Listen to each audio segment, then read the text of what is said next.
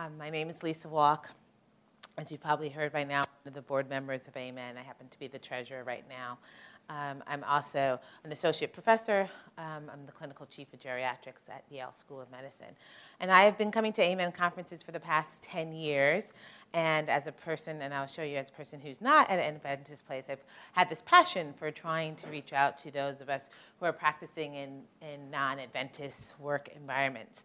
And so today I'm going to be talking about Christian witness in a non Adventist work environment.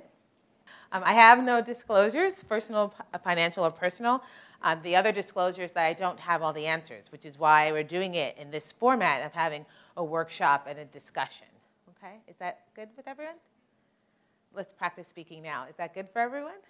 Yes, okay. that, that'll be what we'll have to do. So let's, let's practice the speaking now. So, uh, my objectives, which are a little bit different than uh, what's in the brochure, so I added a few more. So we're going to review the statistics about religion and spirituality in the United States, discuss some strategies to incorporate a spiritual history in our clinical care, discuss the real and perceived challenges of witnessing in non-Adventist settings, and then have a facilitated discussion, but we'll be discussing along the way here as well, about uh, best practices for sharing Christ in the workplace. You know, we're always looking for best practices in clinical care. So, what are some best practices that we can have in our how do we share Christ in our workplace?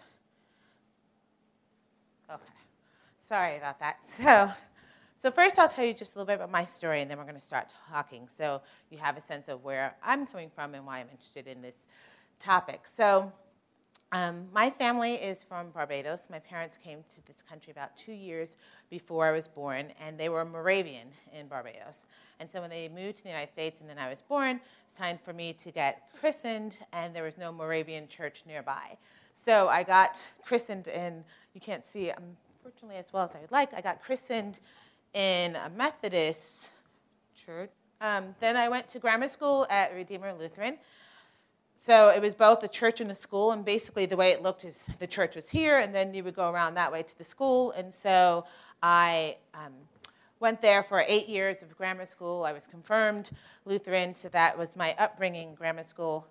Then after that, I went to St. Francis Preparatory School, with this a Catholic prep school for a high school.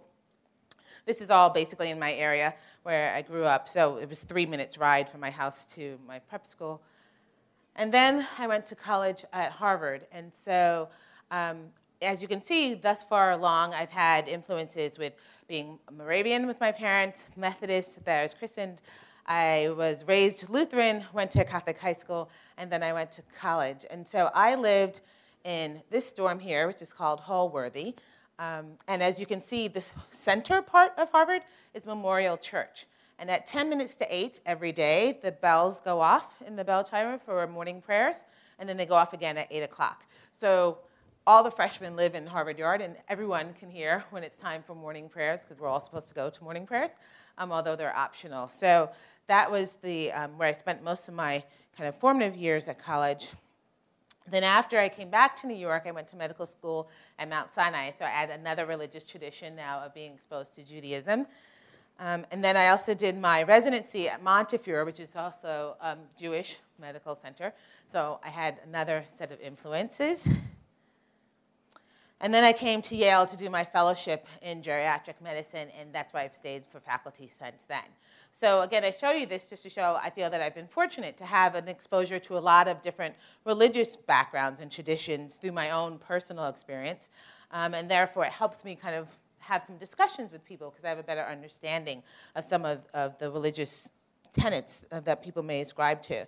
So for me, some lessons learned were that many secular academic institutions have a religious component or religious background. So Harvard, if you didn't know, was started as a college for ministers. And so the crest or, or the, the crest for Harvard right here, which is Veritas, Christo and Ecclesiastes, which that was the original one. So truth to Christ and the church. Now it's been simplified to just veritas, just truth, but you can see the religious background. And so that's true for a lot of the schools, again, that I'm familiar with in the Ivy League. So Lux and Veritas, which is the symbol for Yale, light and truth. Um, Yale was formed as Yale was formed in response to the liberalism of Harvard. So a lot of things at Yale are trying to kind of contrast what was at Harvard. But as you can see, it's written in Hebrew in the middle um, because Eli Yale was a, a studier of Hebrew and, and liked Hebrew and Judaism. And so there's a strong Jewish component at Yale. Um, Princeton, in theirs at the top in Latin, says New and Old Testament, and then she thrives under the watch of God. So a lot of the schools, again, now most of us don't speak Latin, but a lot of the schools do have this background. Um, Columbia has, by your light we shall see. Brown says, in God, um, in God we hope. And that's the thought where we get on our money, in God we trust, because a lot of the people that dealt with the money originally were from Rhode Island. And so, again, seeing that we've had a lot of traditions within um, secular places that still have a religious background, religious training. And so part of what I want to talk about today is what Sister Dirksen started to bring out, that there are a lot of different ways that we can share with our witness. It doesn't always have to be praying, but certainly we do want to pray with our patients. It may be having that listening ear, like they were saying, the clear model, kind of acknowledging what's going on. It may be just having a pleasant word to say that day. I am praying for you. Um, I'm, I'm thinking of you. I can, can I help you with that? Can I pray for you about that? Um, or just even listening. What did you do this weekend? every Monday, that's a topic of conversation. And just by saying I went to church on Saturday, someone's always like, Saturday? You meant Sunday, right? Like, no, I went to church on Saturday. And that generates a conversation right there. So there are a lot of easy ways that you can even just start having conversations with whatever level you're comfortable with at that particular point in time. Um, and so, so this, that's some of what we're going to talk about as well. So this is my hospital. Um, we, New Haven Hospital is across the street from my office, makes it very convenient. I attend two months of the year um, and the rest of the time, I do mostly academics and, um, and administrative work. And so, about two years ago, we purchased the local community hospital. So, we acquired the local community hospital. So, now we have two campuses of the one hospital. Um, as they like to say, two locations but one destination or something like that. But, um, but you can see this campus is the St. Raphael's campus because that used to be St. Raphael's Hospital that we acquired, so a hospital within the Catholic tradition. And my unit is being moved to this hospital next week as I speak. And oh, I'll try with the lights again. But when you come in the main entrance, then this is what you see. So when you come in, the main entrance is over here then you see right this the healing ministry of christ and it's the pool of Siloam and, and i tried to take a head, picture head on but it didn't come out so well but this is a close-up and so it was commissioned back in 1988 it goes through the whole story so if someone's not familiar with the story and that's the entrance when you come in. The hospital has a lot of stained glass windows. One quarter has all of the uh, the Passion of Christ, you know, the whole steps to the cross. Another one has a lot of the Sisters of Charity, with the, um, the, the sister group that helps support. So we have parish nurses in the, um, in the hospital. So there's a lot of religious influence. Part of the contract with, um, with Yale purchasing the hospital, the Pope had to agree because it's a Catholic hospital. Um, it has to go to the Pope. And he did, obviously, because we were able to purchase it. But each room still has to have a crucifix um, there are morning prayers every morning on the campus. And so, even though it's now part of Yale New Haven Hospital, part of the negotiations where they had to keep their Catholic tradition, right, and still um, following the Catholic traditions in the hospital. So it's going to be a different setting for me to work in as well compared to what we do on the other side of the street. Um, as I was showing you before with the FICA, which is one way of doing it, this is part of what we ask in our questionnaire. So again, I'm a geriatrician we ask all of our new patients on the new patient intake. There's a section where we say, What is your religious affiliation? Then we give choices Protestant, Catholic, um, Muslim, no religious denomination. Um, for those of you who don't know, that um, uh, Connecticut is the most Italian state in the country, and as such, we have a lot of Catholics. Um, most of my colleagues are Catholic, hence their Catholic hospitals and such. How often do you attend religious services? And it could be once a day, once a week, once a month. People given the choices, they check off. And then how much is religion a source of support to you? And so this is something we ask everyone when they first come to our office. And so therefore it gives me an opportunity, based on what they've said in this part, to have that conversation, depending on what comes up during the conversation, what the needs are. Most of my patients are being seen for things like cognitive issues or depression a lot. But again, having this information to know what they're saying, their religious background or not, uh, is, is very helpful. So I want to move on then, talking a, a, little bit more about some of the kind of practicalities. And again, we're going to do some small groups with this as well. So um, these are based off of situations that I personally have had. And so I just want to hear what people would think that they would do in these situations, and I'll tell you what I, in fact, did. So you're evaluating a new patient who's brought in by her daughter. During your conversation, the patient states that she's been living out of state for several years. She um, recently returned home after her husband died two years ago. She used to be very active in her Baptist church. Her husband, in fact, was a pastor, and so she helped lead out in a lot of the ministries. But now she can't even pray. And while she's telling you this story, she's crying intermittently as she's telling you her life story. So, what do you recommend with her? How do you close the visit? What do you say that you're going to do next time? This is the patient that's come in to see you. And so, so, um, so what I did, fortunately, we I do have the benefit of time. We allot uh, 90 minutes for new patients for us, and we do 30 minutes. 30 minutes for return um, patients. Okay, and so um, and so with us, uh, the way and that's the way my consultation clinic is, is set up. In that time, we have a separate family room and patient room, so we separate the patient and family when they come in. Our nurse case manager talks with the family in the family room and gets a history from them while the physician is talking with the patient. We come out after we've done our initial assessment, um, discuss with each other what the issues are that the patient brings out, and the family goes, and we go back in, and then we have a big powwow at the end where we bring it all together.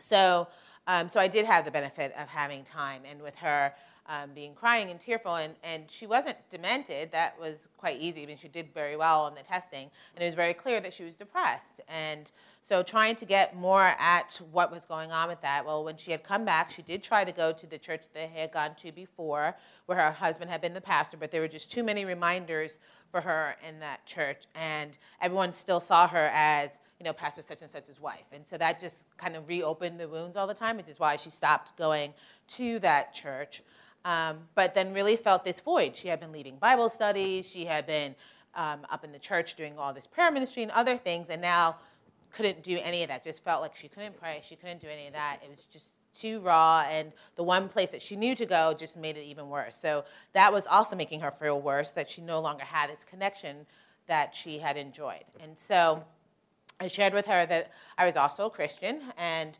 I, I had to ask her again what her religious denomination was. She reminded me that I was Baptist. And so I had been asked to speak at a Baptist church probably about two, three years prior to that um, to talk about women's health or something like that. And so um, I mentioned to her that maybe she'd want to go to that particular Baptist church, um, that it seemed like a very welcoming church when I was there and Mormon friendly. And in fact, the, um, there was a woman in the church who her husband had been the founder and pastor of that church, and he had since died. And she was still in the church. She was one of the people that had invited me, and she was very vibrant and outgoing. And I think that maybe they would have a connection as being two um, widows of pastors and be able to have that connection. And so I mentioned to her the name of the church, and I mentioned to her the name of the woman I was thinking of, and then she really started crying. Okay. So I was like, okay, now what's wrong? I'm thinking that would be helpful. Well, that church is the church that's across the street from her. She had seen it and had never gone into it. And the woman that I was telling her about, that would be this great person for her to connect with, was her cousin. Okay? And so hearing that, she was like, clearly this was supposed, I was supposed to meet with you. I mean, there are about 15 of us in our practice, so she could have been assigned to any physician. Um, happened to be assigned to me, you know, happened to be. Um, happened that that's the only Baptist church I've ever been to in Connecticut. This one that I've been invited to speak at happened that I, I mean, all these things can't be happenstance, right? Whether or not you believe in God or not, there's just probability does not equate with all of this. And these are two of my favorite Bible verses, and I mentioned these to her. So Exodus 23, 20, behold, I send an angel before you to keep you in the way and prepare and bring you to the place I prepared. You know, not to say that I was the angel, but there was a reason why God sent me to that particular Baptist church so that when I could mention it to her, she knew exactly what I was talking about, and in fact had wanted to go but couldn't get herself to go into the church. And another one is that it shall come to pass that before they call, I will answer, and while they are yet speaking, I will hear. And again, to be able to tell her that I had been there two years before, she was still even down south. Her husband was still alive at that point in time, and I had been able to go there to be able, I told her to share this with her then. Um, I said that she was depressed. I normally would say that you know she would need to do some kind of depression recovery, some kind of medication, counseling, something. But in her case, I, my prescription literally was go to church. That was my prescription to her. You need to go to church. This was a Thursday. You need to go this Sunday and step over that threshold and go into church and meet with your cousin and spend some time. And so when we went to do the wrap up all together with her daughter, and I'm telling her daughter what's going on, they both just start crying. She, you know, they're like gushing. I'm trying to get all these tissues. And so her daughter's like, God sent us here to see you. Thank you for helping my mother.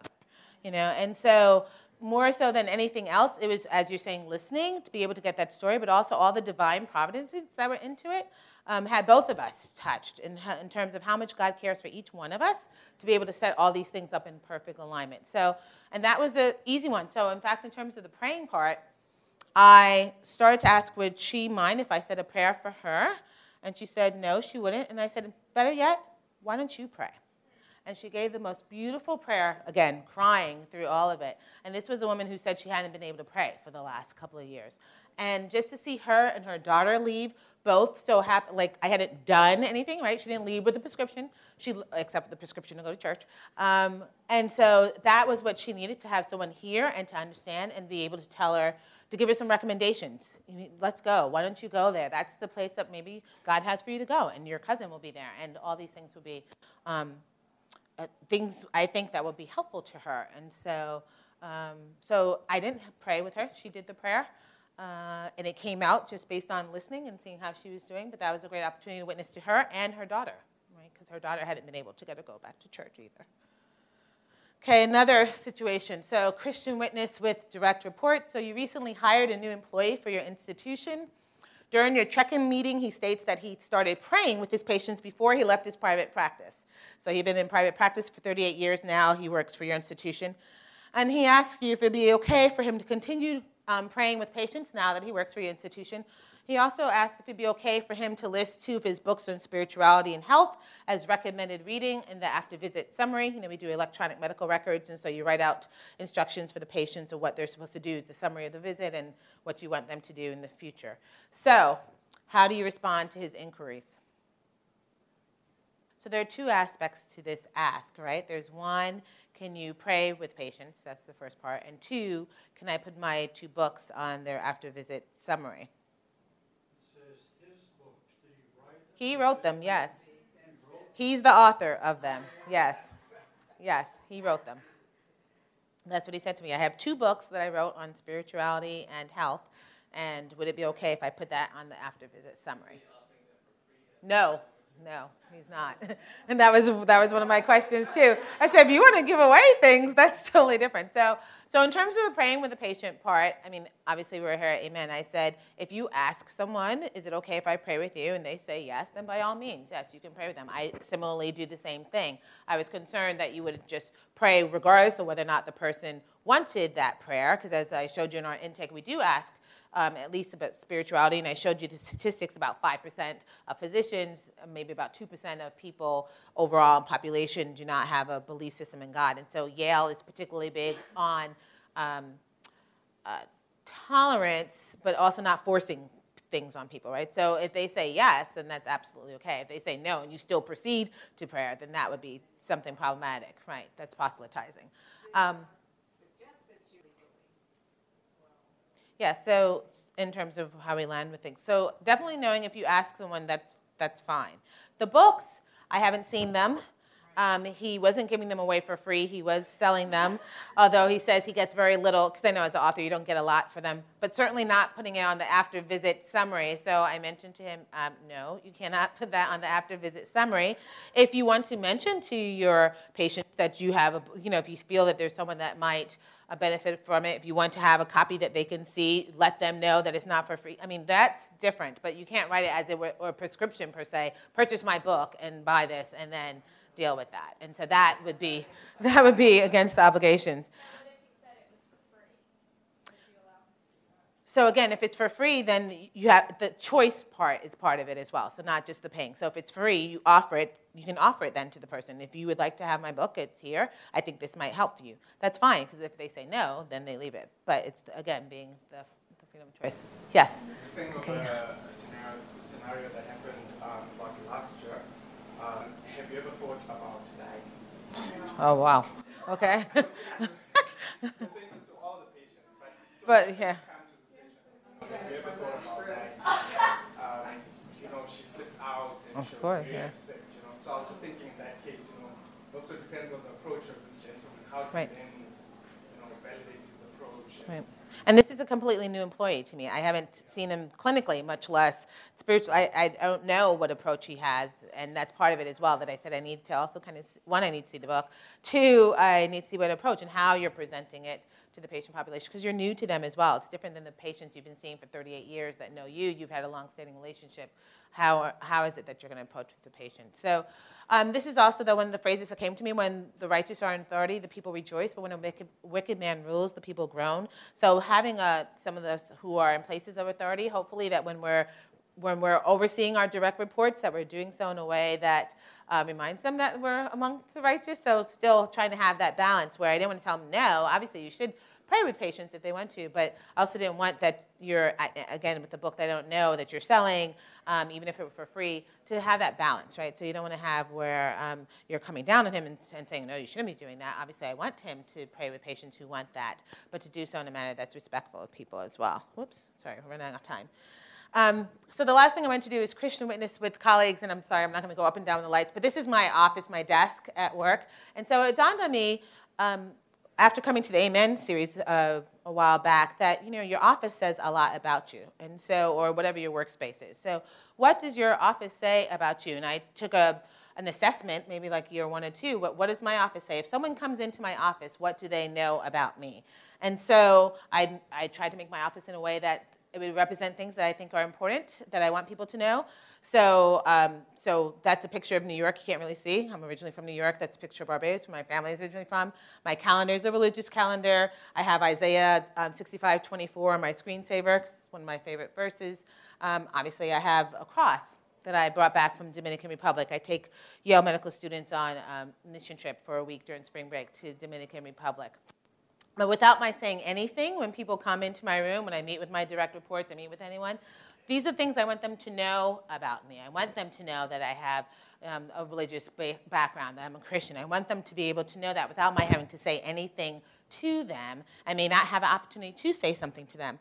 But the other thing is, one of the sayings I have above my, that you notice above my desk, is this from St. Francis de Sales Have patience with all things, but first with yourself.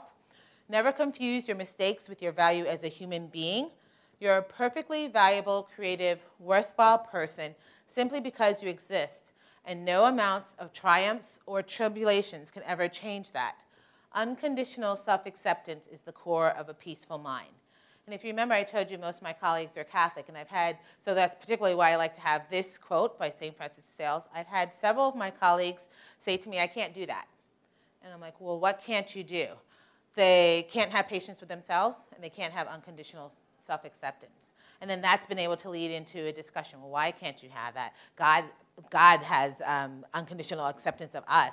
If He has patience with us, how can you not have patience with yourself? So I've had this saying of just people say, seeing that on my wall has been a way, again, of generating conversation. And so, I'm sorry, we've run out of time, but what I wanted you to think about is like, what does your workspace say about you? And this is a, another way to witness um, in your in your workspace. So, and why is it important that we're sharing Christ and our Christian principles? What can you do, or what have you done to your workspace to show more of a Christian witness? So that even if you're not there, even if you don't speak, you know, whoever cleans my office knows something about me, right? Just by looking. And so I think that we always think of us having the conversation or what we do, but there are other ways that we can profess our belief system. So, so just in closing, the take homes. So many non-Adventist work environments do have religious backgrounds or affiliation. That's also a source of discussion. I use that as well at work when someone will say something like, "Well, did you know that the foundation of this institution was, you know, religiously based?" Some a lot of times people don't know. Most Americans ascribe to a religious affiliation, so checking to see which either your patients or your colleagues if they ascribe to one. The uh, Association of American Medical Colleges, the World Health Organization, and the Joint Commission all recommend that spiritual history be part of clinical care. So you're on firm grounds by asking these spiritual um, questions of spiritual history. patients and our colleagues benefit when we display our Christianity, and there are many ways to share uh, our Christianity. It doesn't always have to be directly speaking. And I'm going to end with this quote from Prophets and King. Kings. Every life is a light that brightens and cheers the pathway of others, or a dark and desolating influence that tends towards despair and ruin. We lead others either, either upward to happiness and immortal life or downward to sorrow and eternal death. And I think we all want to be ones that are leading our colleagues, our patients, our friends upward um, to eternal life. So I'm hoping that this session gave you some tools of how to do that and encouragement to, um, to do a little bit more than what we're doing now currently with our patients and our colleagues and our friends. So that's all I have to say. I apologize I ran over. Thank you very much. This media was produced by Audioverse for Amen, Adventist Medical Evangelism Network. If you would like to learn more about Amen, please visit www.amensda.org. Or if you would like to listen to more free online sermons, please visit www.audioverse.org.